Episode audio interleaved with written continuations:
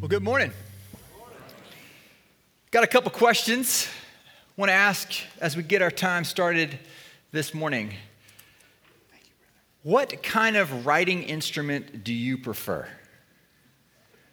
We're going to draw, we're no pun intended, we're going to draw a line here this morning because I'm guessing some of you are probably traditionalists.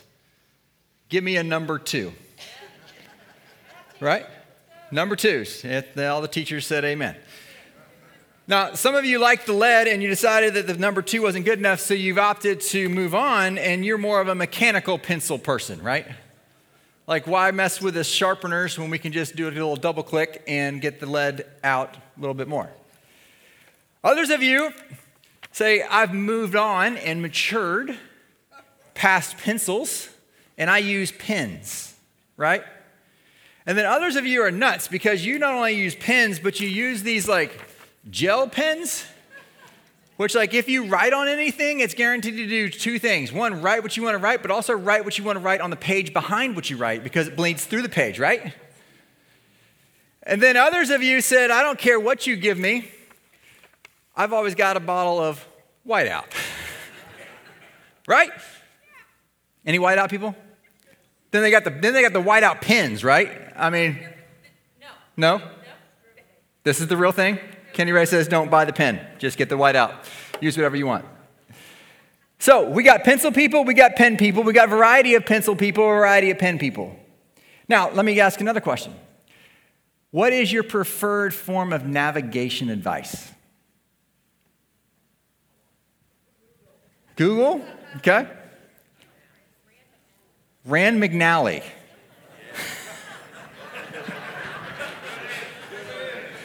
if anyone would like to go on a road trip, we got Rand McNally over here with, along with your number two pencil. No, like, yeah. So, yeah so stick with the map. Tried and true. Okay. I heard Google. Anyone use Apple Maps? Okay, got a die-hard over here. Here we go. Waze. Thank you very much. And I don't know about you guys, but I use different ones at different times depending on what I want to do. Because, like Waze, I think does a better job when it comes to navigating traffic. But on long trips, I found Waze to be a little sketchy, so I prefer to use Google. Apple, sorry, but not going to use you. What I didn't hear anybody mention was um, MapQuest. Do you know that MapQuest still exists? I printed off directions if anyone wants to get to Truist Park, to Truist Park using MapQuest. I don't know how they still have a website.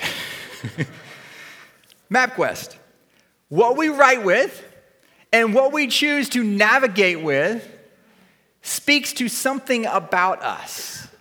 And I think we're going to see that as we continue their conversation this morning, as we look at the voice of God. If you've got your Bibles, flip over to Acts chapter 9. Acts chapter 9. Today we're going to look at a story where God clearly, audibly, in a dramatic way speaks to a guy that we all know if you've read your New Testament, a guy named Saul, or as we know him now, Paul. God speaks to Saul. We're going to find it in chapter 9, and I believe what we're going to see is a very clear picture and a reminder of how our God speaks. I'm going to give you the outline right up front. No guessing, no waiting. I think in this story and this text as we dig into today, what I want us to be reminded of is that God speaks. When God speaks, He does four things consistently, and they're this. First, God calls. Second, God converts. Third, God corrects. And lastly, God confirms. He calls, He converts, He corrects, and He confirms. All four of these things work together to be incredibly encouraging and directive for us as we seek to follow God's voice in our lives. So, Acts 9, starting in verse 1, it says this But Saul, still breathing threats and murder against the disciples of the Lord, went to the high priest and asked him for letters to the synagogues at Damascus so that if he found any belonging to the way, men or women, he might bring them bound to Jerusalem. Now, where do we find ourselves in the story at this point? You see, Paul, Saul, is looking to go to Damascus, which is nowhere near Jerusalem. Got a map here. Um, you can see very, very faintly, upper right corner is Damascus. Lower center is Jerusalem. It's about 135 miles. It would have been about a week's journey, which tells us one thing. At this point in the story, the message of the gospel has not just stayed in Jerusalem, the message of the gospel has gone as far as Damascus, which is a long, long, long way away. Part of the reason the gospel has gotten to Damascus is because of what Saul has been doing in Jerusalem. You see, we don't just find Saul for the first time in chapter 9, he actually surfaces for the first time in chapter 7 at the stoning of Stephen. And we find that he's the one that people are setting their cloaks down. He's approving of Stephen's death. And in cha- the beginning of chapter 8, verse 1, it says, And Saul approved of his execution. And there arose on that day a great persecution against the church in Jerusalem, and they were all scattered throughout the regions of Judea and Samaria, all the way to Damascus, except the apostles. Devout men buried Stephen and made a great lamentation over him, but Saul was ravaging the church, entering house after house. He dragged off men and women and committed them to prison. So this started at the beginning of chapter 8. And now, when we turn to chapter 9, we find Paul still breathing threats and murder against the disciples of the Lord. Why? What is it in Saul that is so horrified and so passionate about squashing, squelching what has happened and what these disciples and the followers of Jesus are spreading throughout the region? You see, to understand Paul, we need to remember first, he was privileged. He comes from Tarsus, which is a Roman city. He, we know later on, we find out that he is a Roman citizen, but at the same time, he's also chosen. He's also a, has Jewish heritage. So he grows up with the privilege of being a Roman citizen, with the heritage of being Jewish, understanding the law, understanding the Old Testament, understanding the prophets in a way that is, he says, as beyond his years. He's brilliant, absolutely brilliant. And he's zealous. He's passionate about the things of God.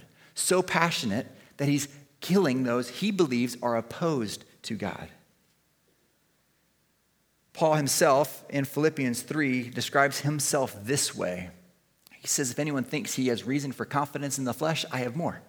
Circumcised on the eighth day of the people of Israel, of the tribe of Benjamin, a Hebrew of Hebrews, as to the law, a Pharisee, as to zeal, a persecutor of the church, as to righteousness under the law, blameless. Paul's own words. He's saying, I, I had it going on. And he's so smart. I love this.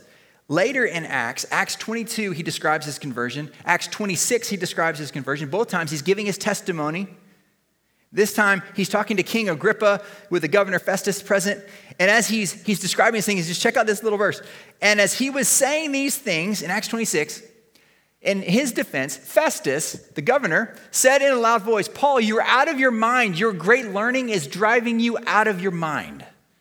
You ever been around someone and you're like, you are so smart, you're almost too smart for your own good? Like, that's who we're talking about here. Paul was brilliant. Paul was privileged. Paul was chosen. Paul had it going on. And so, if you went back to this time and you said, Paul, why are you breathing threats against the church? Paul, why are you so committed, so zealous for squashing this, for killing these people, for imprisoning these people, trying to set down this movement? I think Paul would have said something along these lines Jesus of Nazareth is dead.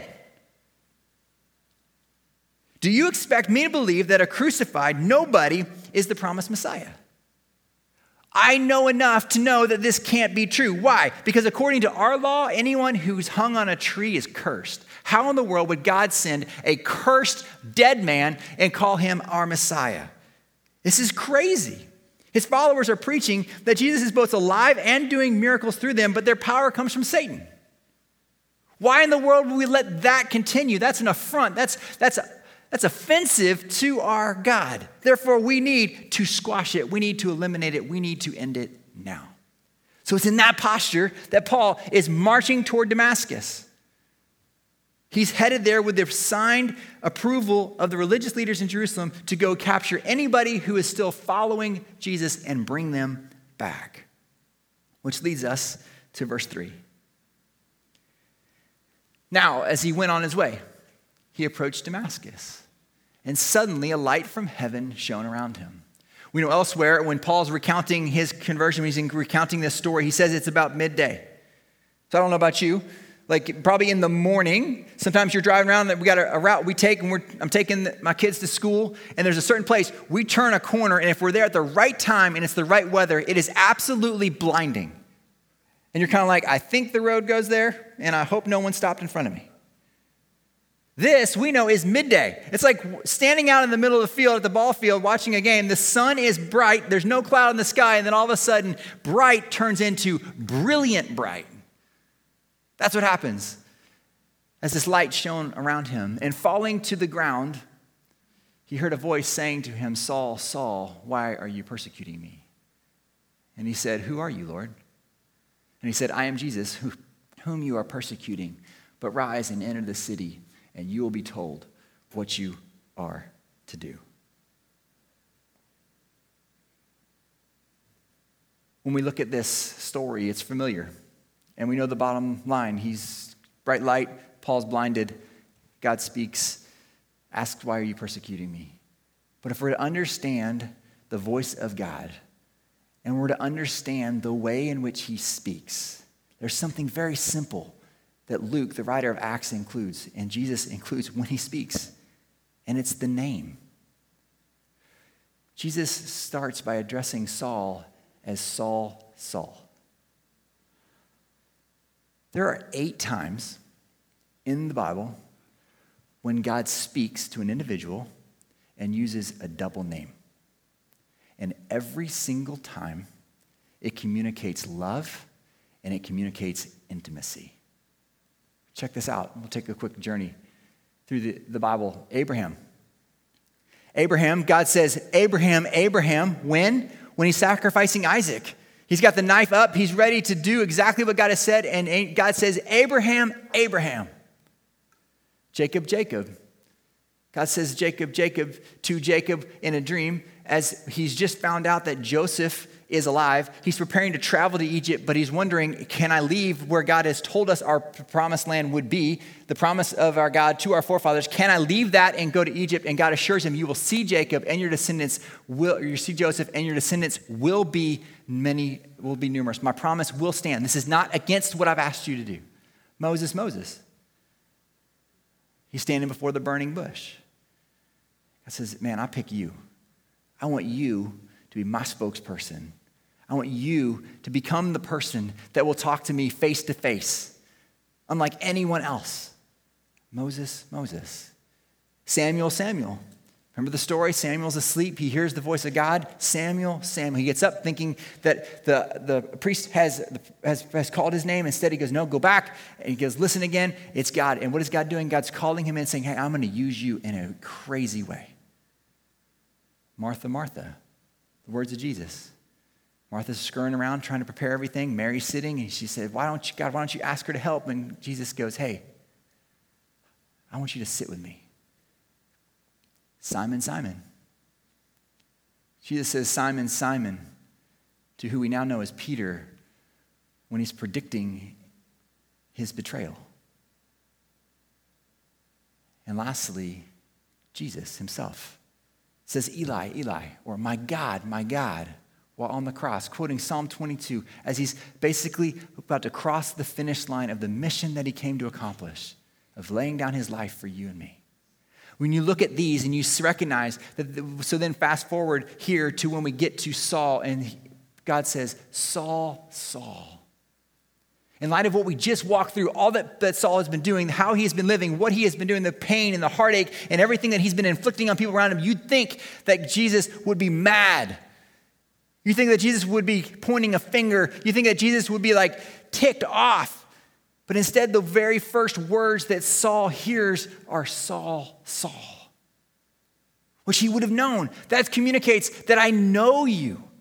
I know you better than you know you. I know you intimately. I have plans for you. I love you.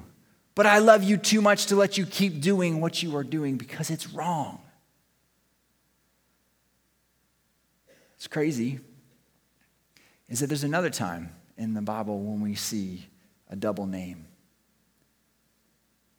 Jesus actually ends the Sermon on the Mount. And at the end of the Sermon on the Mount, he points to people coming to him saying, Lord, Lord.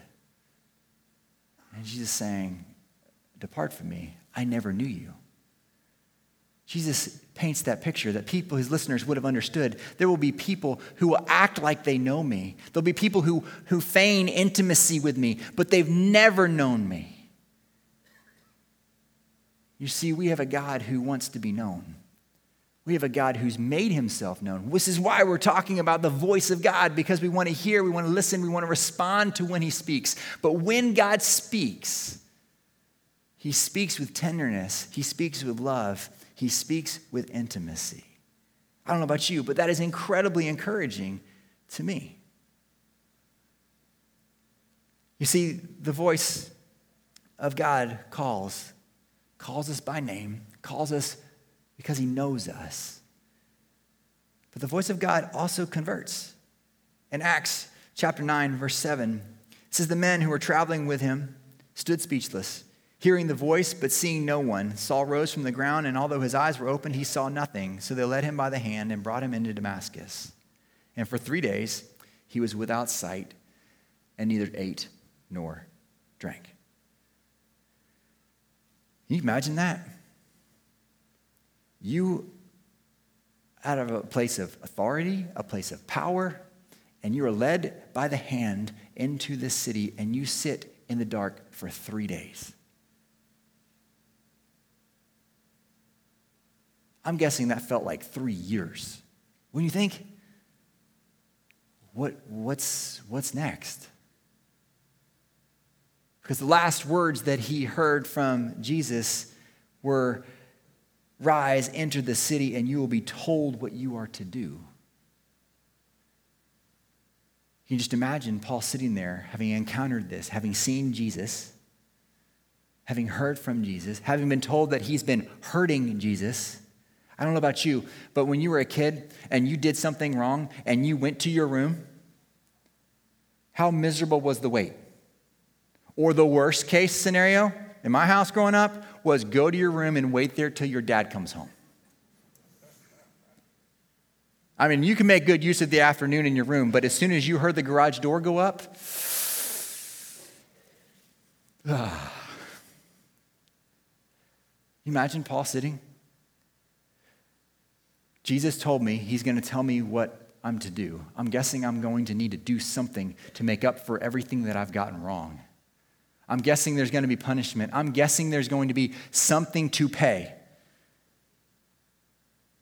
It's in that posture he's waiting. If you go through, through Acts 9, you see that God is speaking to this guy named Ananias, and he tells Ananias, Hey, I want you to go to this guy named Saul. Um, and you need to go and he, he's been i've told him you're going to come and you need to go pray over him and, uh, Ananias goes that's funny um, you slipped in that like saul like i wouldn't know who that is but actually saul i know who that is that was the guy that was coming to kill us like god don't, don't send me into a death trap please and god says no no no this is one i'm going to use and i need you to go and here in the middle of the story as we focus on paul listening and hearing and responding to the voice of God. In the middle of the story is another person who hears the voice of God and responds, even though it makes absolutely no sense.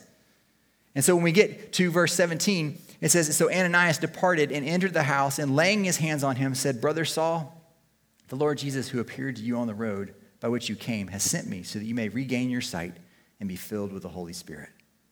And immediately something like scales fall from his eyes, fell from his eyes, and he regained his sight.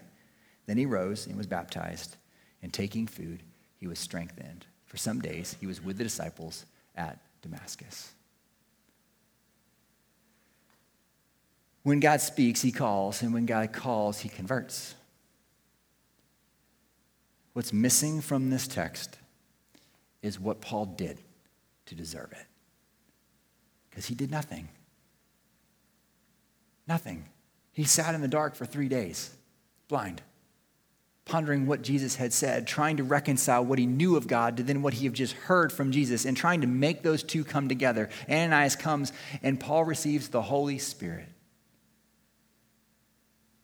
Not because he did anything, not because he fixed anything, not because he reconciled anything, but because of what Jesus had done for him.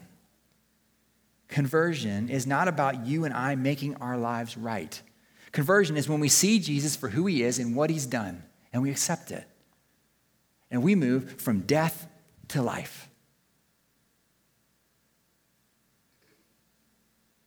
Have you noticed in your world, in your life, in your experience within the church, how many different types of conversion stories there are? Like, think about it. How crazy would it be if everybody had the same story? Like, there's a formula. Like, you do this and this, and then you hear this, and then you respond this way, and you do that. Like, that would be crazy. But reality is, we look around this room, and if we got up and we said, Well, how, how is it that you came to know Jesus? There would be stories that'd be similar. Stories probably like, in two buckets, right? I grew up in a Christian home, came to faith at a young age, or I went way off the rails and God brought me back, right? Those are two extremes. Two, there's thousands, millions of stories in between. How crazy it is, is it, is it when we look at the different conversion stories, different ways that you and I have come into a relationship with Jesus, and it all points to the fact that guess what? Our God is sovereign. There's no one who's too far, and there's no one who's so close that they don't need to be saved. The reality is, God calls everyone. He's seeking for everyone to take that step to go from death to life.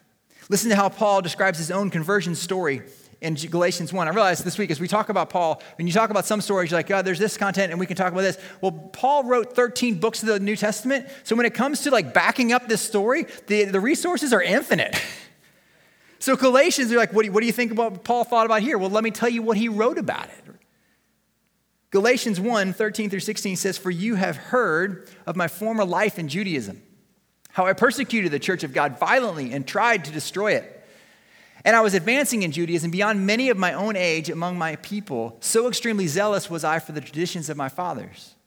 But when he, who had set me apart before I was born, and who called me by his grace, was pleased to reveal his son to me in order that I might preach him among the Gentiles. Did you catch how the key, the, how Paul summarized? You distill all of his story real simply. There's two key phrases in this verse, these verses.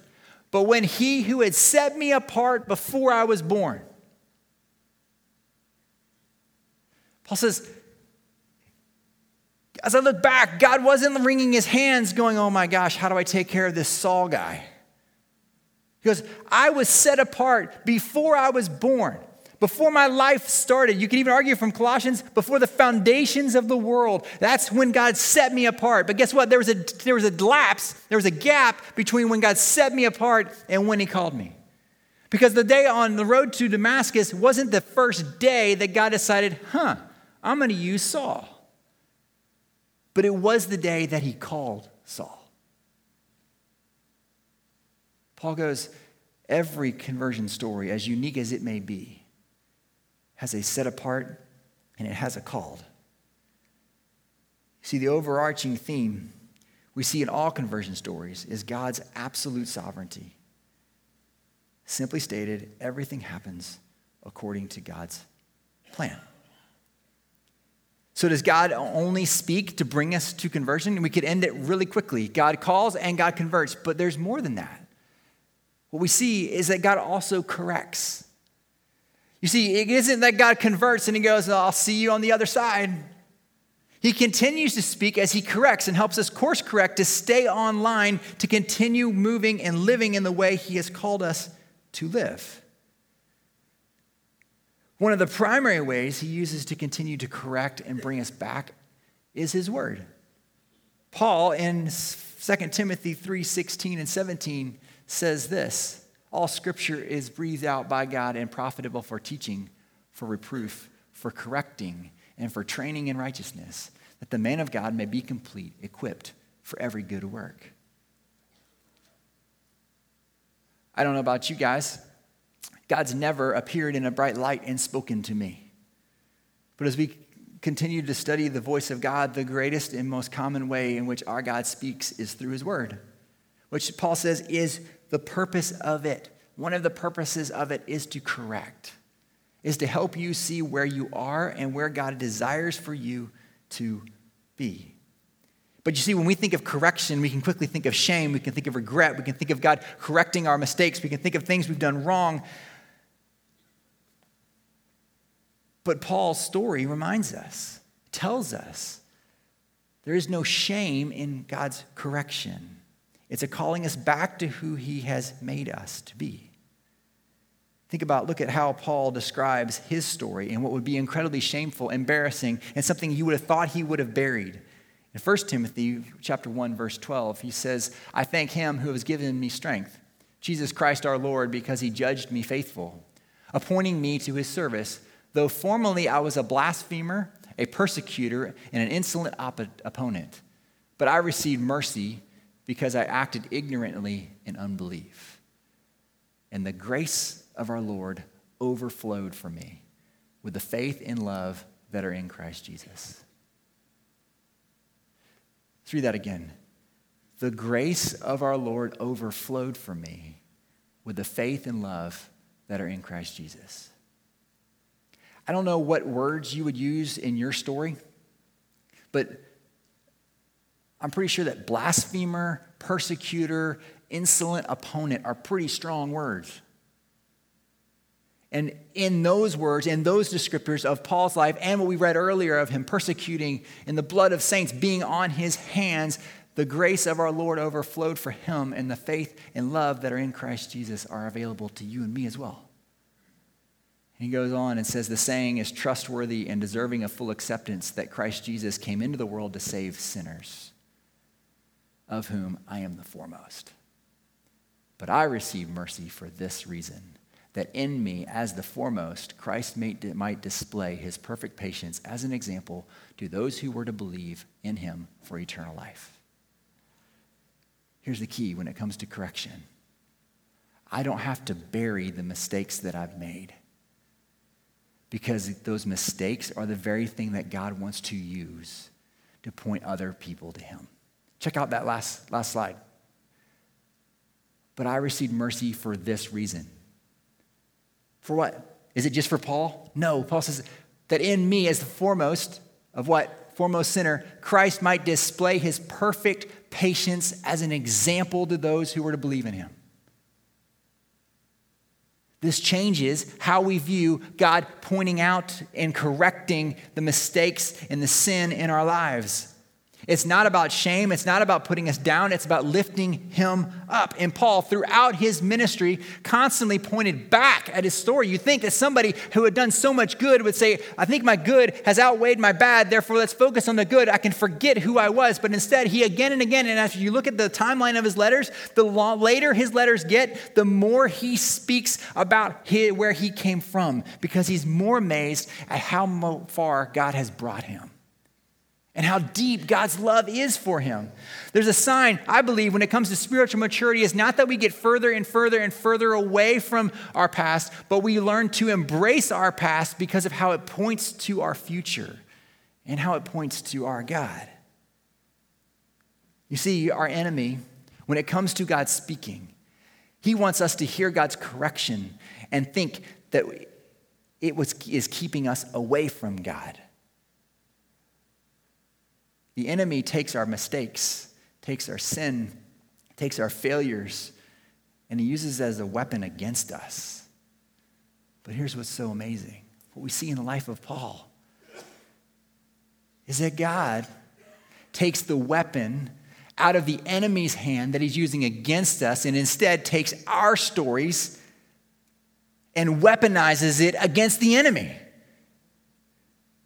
Because what does the enemy have to say when he goes, Well, I mean, yeah, you, what's true of you and your past is X, Y, and Z. Instead, the enemy goes, God goes, Yeah, and I can save that. And that's not too far for me to reach. That person is still within my reach. That is not something to keep you away from me. My love goes deeper than that, and deeper than that, and deeper than this. All of a sudden, you see, I love the picture of God using our past and our mistakes, correcting them so that He can take those things, weaponize them, put them back in our hands, and use them against the enemy. That's the beauty of God's correction. And it's why we do not live in shame, and it's why we do not have to put away those things, but instead embrace what God has redeemed in those things. So if God's voice calls and it converts and it corrects, what I love is that it also confirms. It confirms. When Paul heard the voice of Jesus, he didn't start over. Instead, throughout the New Testament that Paul writes, 13 of the books, what he continues to do is piece everything together. And he goes, Man, I don't know how I missed this before, but the list connects to Jesus, and this connects to Jesus, and this connects to Jesus. Where in the past he would have said, Someone, how can the Messiah be somebody who hung on a tree? That person is cursed. Instead, he looks back and goes, No, that's exactly what the Old Testament said. That's exactly what the prophets said. They, they prophesied that this would happen. He's piecing it together, and what Paul would step back and tell you is guess what? I didn't leave give up the old story to embrace the Jesus story. It was all Jesus' story. And so when God speaks, He doesn't speak and give us a left hand turn and I'm like, well, I guess He changed His mind because, you know, back then He said this, but now He says this. When God speaks, and one of the way we know that God is speaking is it confirms what He has always been doing. Now, is it going to look different? Absolutely. Jesus died because people were not ready to see or hear that God was going to work this way. So, part of the correction is us coming into alignment and understanding, that, oh, what I thought is different than what God is actually doing. But it doesn't change the story that God has been writing. It's all one continuous story. Look at Acts 13. Paul and Barnabas are in Antioch, and they're talking about Jesus, the story. They're telling, trying to make sense out of who he is. And they say this, and though they found in him no guilt worthy of death, they asked Pilate to have him executed. And when they had carried out all that was written of him, they took him down from the tree and laid him in a tomb. See that? When they carried out all that was written of him, he's saying, hey, there was a whole lot predicted, and guess what? Every single prophecy came true. When that was all done, then they took him down, laid him in a tomb. But God raised him from the dead, and for many days he appeared to those who had come up with him from Galilee to Jerusalem, who are now his witnesses to the people. And we bring you the good news that what God promised to the fathers, what God promised to the fathers, this he has fulfilled, or this he has confirmed to us, their children, by raising Jesus today. And I have, be, and today I have begotten you. What's Paul saying? The story didn't change. I misunderstood it. I didn't see it. But God called, God converted, God corrected, and I can now see He has confirmed one continuous story. So, where are you today? I don't know about you, but when I read these stories, I would love on the way home today for God to stop me and shine a light and speak to me and go, hey, this is where you got it wrong. But I think He is speaking. He is calling. He's calling you and me. He's calling you by a double name because He knows you, He loves you. If you're here today and you don't know Him, if you don't have a relationship with Him, He's inviting you. He's inviting you to step into His story to recognize who he is, to recognize how God has been working throughout all of history is leading you to this moment where you would have, might not feel like a supernatural conversion, but nothing is more supernatural than going from death to life. And if you know Jesus, today he's calling to you and he's, maybe there's a space in your life where he's correcting. He's saying, hey, what about here?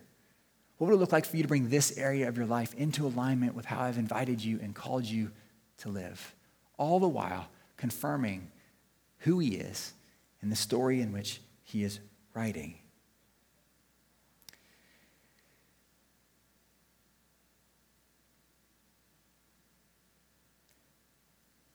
In April of 1970, there was a story that captivated the world. It had to do with the space shuttle program. Anybody know what the story was about? The Apollo 13 mission. Apollo 13 launched on April 11th. And what do you know about the Apollo 13 mission? It didn't go as planned, did it? But what's interesting is you have maybe seen the movie. What can you tell me about Apollo 12? Or what can you tell me about Apollo 14? I'm guessing not much. I can't tell you anything.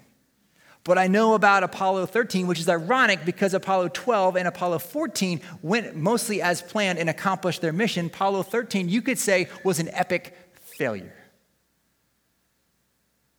But we don't remember it as a failure, we remember it as a success because they came home.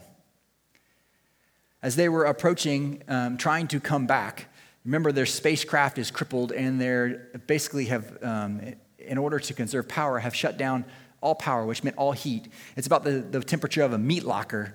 And they need, they, Houston has recognized is that they are on a trajectory that will mean they will miss the earth. And they radio up and they say, hey, you need to make a course correction. But here's the problem you course correct by using the tools in which you have on the spacecraft, which are now disabled because they can't turn them on. And so what they said is you need to have a 39 second burn where we are going, you are going to turn on the main engines and as best as you can, you need to keep the spacecraft on target with the Earth. And so for 39 seconds, you're going to propel yourself that way. And if you can keep yourself locked in on Earth, then in those 39 seconds, it's going to give you enough momentum and it's going to give you the right angle in which for you to hit the Earth at the correct angle so you can enter. Because here's the danger, guys. If you go too low, you'll burn up. And if you go too high, you will literally ricochet off the atmosphere and into outer space, and that's gonna be how the story ends.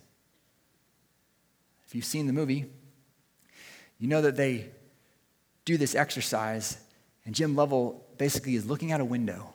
And he said afterwards in an interview that they could see the earth and they could see the terminator point, which is where the dark and light, where this side of the globe is dark, this side of the globe is light. And he drew it a crosshair on the window. And as best as they could manually, as they burned the engines, they kept the earth in the crosshairs as the only way of knowing which way in which they were going. And it worked. It was successful. And they came home. Sometimes, I think in our day to day lives, we are not aware of how significant a simple course correction may be for us. We don't live in fear of if I don't do this or that, then I will miss heaven, then I will miss home. God is bringing us home. That's guaranteed for those of us who know Him. But it's in the way in which we get there that I believe God is speaking to us today. What would it look like to keep your eyes on Jesus? To keep your eyes fixed there on a focal point. So as the engines burn, you are in alignment and going the way God has called us to go. I started by talking about pens and pencils and GPS. Do you know what those speak to? We use different writing instruments, and we honestly like an electronic GPS more than a printed map for one reason it allows us to correct mistakes.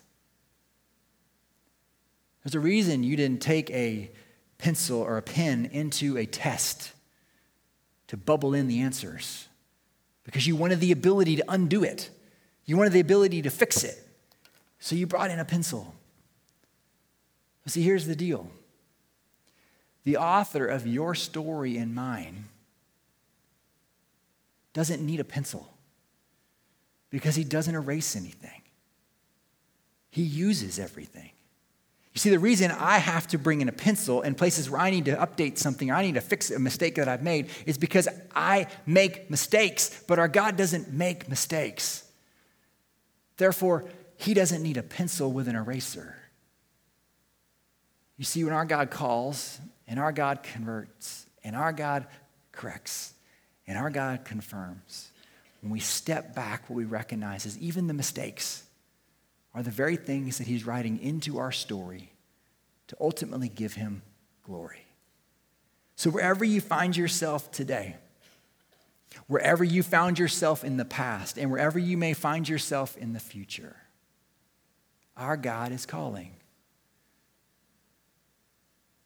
Our God knows you. He knows your story. There's not a part of your story that He's gone back and erased, but there is every part of our story that He is writing into the grand story, which is ultimately for His glory. That's what we see in the life of Paul again and again and again and again. And that's what I hope we can see God do in our lives as well. Let's pray. Father, Thank you so much for a man like Saul. Somebody who could not have been living more contradictory to how you had called him. But someone who was not beyond your saving. A man who had a lot of parts of his story that I'm sure he would have liked to erase. But God, that's a man whose every part of his story you used, and you used him to point to those parts of his story. God, as evidence of your grace, your love, and your mercy. So, God, this morning, for anybody here who doesn't know you, God, I pray that they would come to know you. They would hear your voice. They would respond to a God who knows them, loves them, longs for them to be in relationship with you. And that they would say yes, knowing that there's nobody who is too far for you to reach. And God, for the rest of us that know you, God, will we not simply be content with the course we have set for our lives, but God, that we would constantly be aligning our lives to the direction and the course that you have set. God, we're excited about the day in which you bring us home. But God, we're also excited about today where you get to use our stories for your glory. It's in Jesus' name we pray. Amen.